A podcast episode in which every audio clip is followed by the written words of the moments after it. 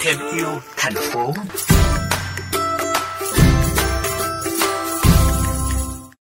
Các bạn thân mến, hạn chế bề mặt bê tông hóa và tăng cây xanh mặt nước là tư vấn của các chuyên gia để đô thị vừa mát vừa trong lành. Thêm yêu thành phố hôm nay sẽ kể cùng các bạn thính giả câu chuyện về những người thực hiện chương trình Hạnh phúc xanh để cộng đồng chung tay trồng rừng và cây đô thị trong 70 năm tới.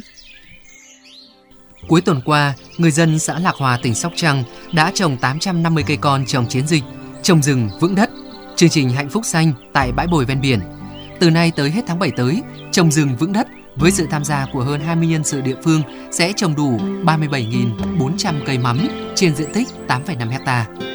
Cũng thuộc dự án Giao hưởng rừng xanh, tháng 10 cho tới tháng 12 hàng năm, Hạnh phúc xanh sẽ đồng hành trồng rừng trên vùng núi đá với người dân huyện Thuận Nam, tỉnh Ninh Thuận trên diện tích khoảng 20 hecta khi tỉnh này đang trải qua thời kỳ khô hạn, thiếu nước và xâm nhập mặn cao điểm. Ông Lê Xuân Hòa, Phó trưởng ban quản lý rừng phòng hộ ven biển Thuận Nam cho biết. Trong quá trình chung tay cùng với đơn vị à, và mục tiêu là trồng rừng để giữ nước, để trồng rừng bình vững trong thời gian tới,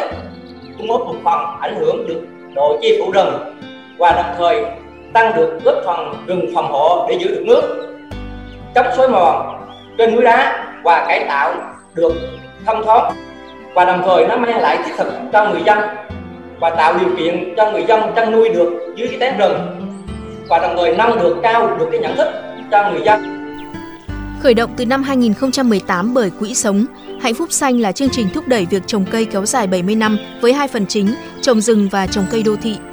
Từ mong muốn con mình và những đứa trẻ khác sống trong môi trường nhiều cây xanh, chị Phạm Thị Hương Giang, trưởng ban sáng lập quỹ cùng đồng đội phát triển ra chương trình Hạnh phúc xanh để tăng màu xanh đô thị, phục hồi rừng, tăng cường kết nối để con người sống hài hòa, có trách nhiệm với tự nhiên.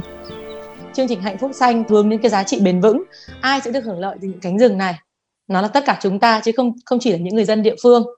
Khi mà uh, Giang Kiều viết cái chương trình này thì đã viết trong thời gian đầu đó là 70 năm 70 năm từ cuối năm 2018 đến 2088 để chúng ta liên tục triển khai uh, trồng cây ở đô thị, trồng rừng, vân vân. Uh, phải đến 70 đến 100 năm thì chúng ta mới phục hồi được cái hệ sinh thái, phục hồi được những cái cánh rừng mà chúng ta đã phá đi và chúng ta đã cắt bỏ.